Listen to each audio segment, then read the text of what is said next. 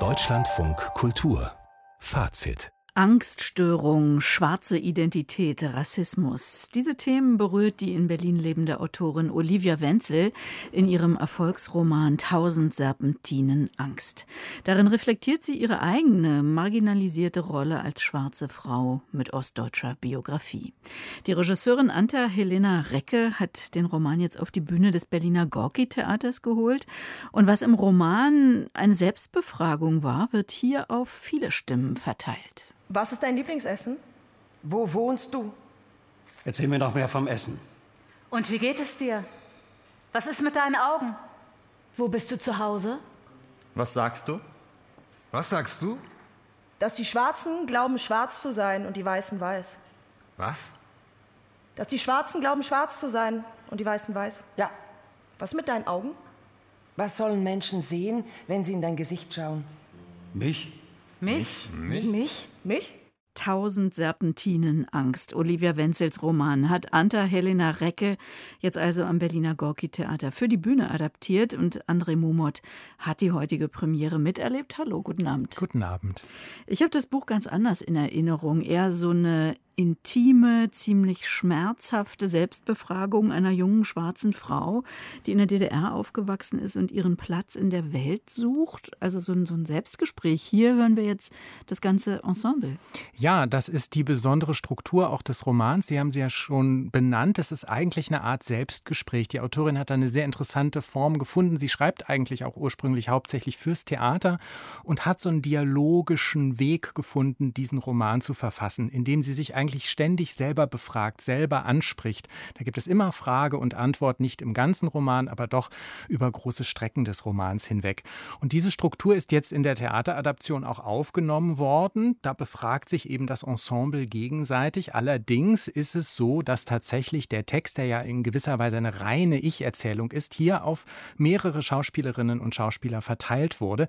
Auch ganz geschickt, weil dabei doch deutlich wird, wer welche Figur darstellt. Und es gibt auch eine klare Hauptfigur an diesem Abend, dargestellt von Shari Assa Croissant, die das wunderbar macht, die also auch zur Identifikationsfigur wird für das Publikum und erkennbar ist als die eigentliche Hauptfigur dieses Textes. Der Roman, so habe ich es zumindest in Erinnerung, der ist durchzogen von so einer untergründigen Aggressivität, von Trauer, aber auch ja, von starkem Lebenswillen dieser Frau und ihrer Selbstbehauptung. Wie ist das hier in dieser Rolle angelegt? Das ist auch die ganze Zeit spürbar. Da ist ja auch viel Verlust im Spiel. Eben auch die Frage, wer bin ich? Der Bruder ist gestorben. Wie positioniere ich mich zwischen eigentlich den Kulturen oder auch den Generationen? Es ist vielfach eine Auseinandersetzung mit der Figur der Mutter und der Großmutter. Und so wird es auch auf der Bühne dargestellt. Es ist ein Text, der aber eigentlich mir beim Lesen doch auch so vorkam, dass er eine große Virilität mitbringt, viel Lebendigkeit, durchaus auch einen Sinn für Humor und Selbstironie in diesen schwierigen Auseinandersetzungen, auch in den politischen Fragen, die das Buch aufwirft.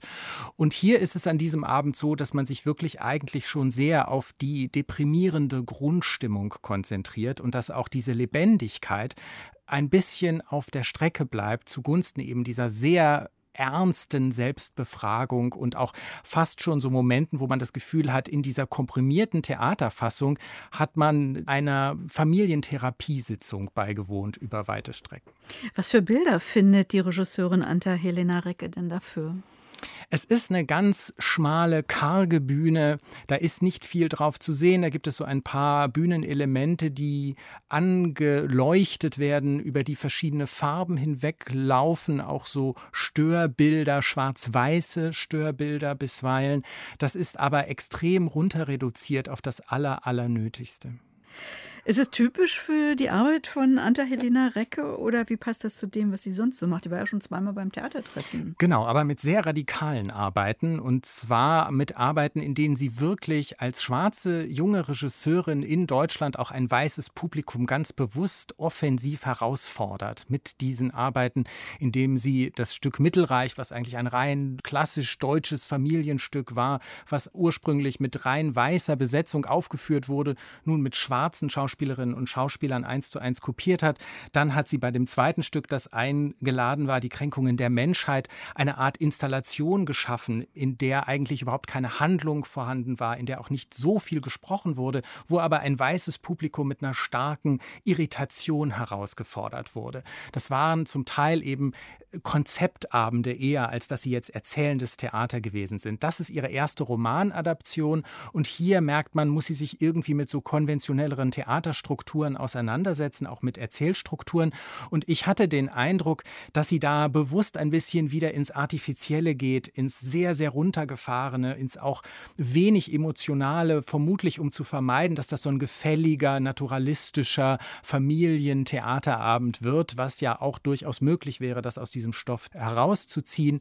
Und sie geht wieder eben sehr stark in diese artifizielle Verfremdung hinein. Die Schauspielerinnen und Schauspieler müssen auch immer so ein bisschen mit angezogener Handbremse spielen. Sie machen das sehr, sehr gut, aber die große emotionale Beteiligung wird dabei für mich zumindest eigentlich nicht erreicht und das fand ich ein bisschen schade. Tausend Serpentinen Angst. Olivia Wenzels Roman hat jetzt den Weg auf die Bühne des Berliner Gorki-Theaters gefunden in der Inszenierung von Anta Helena Recke. André Mumot war unser Premierenkritiker. Danke. Danke auch.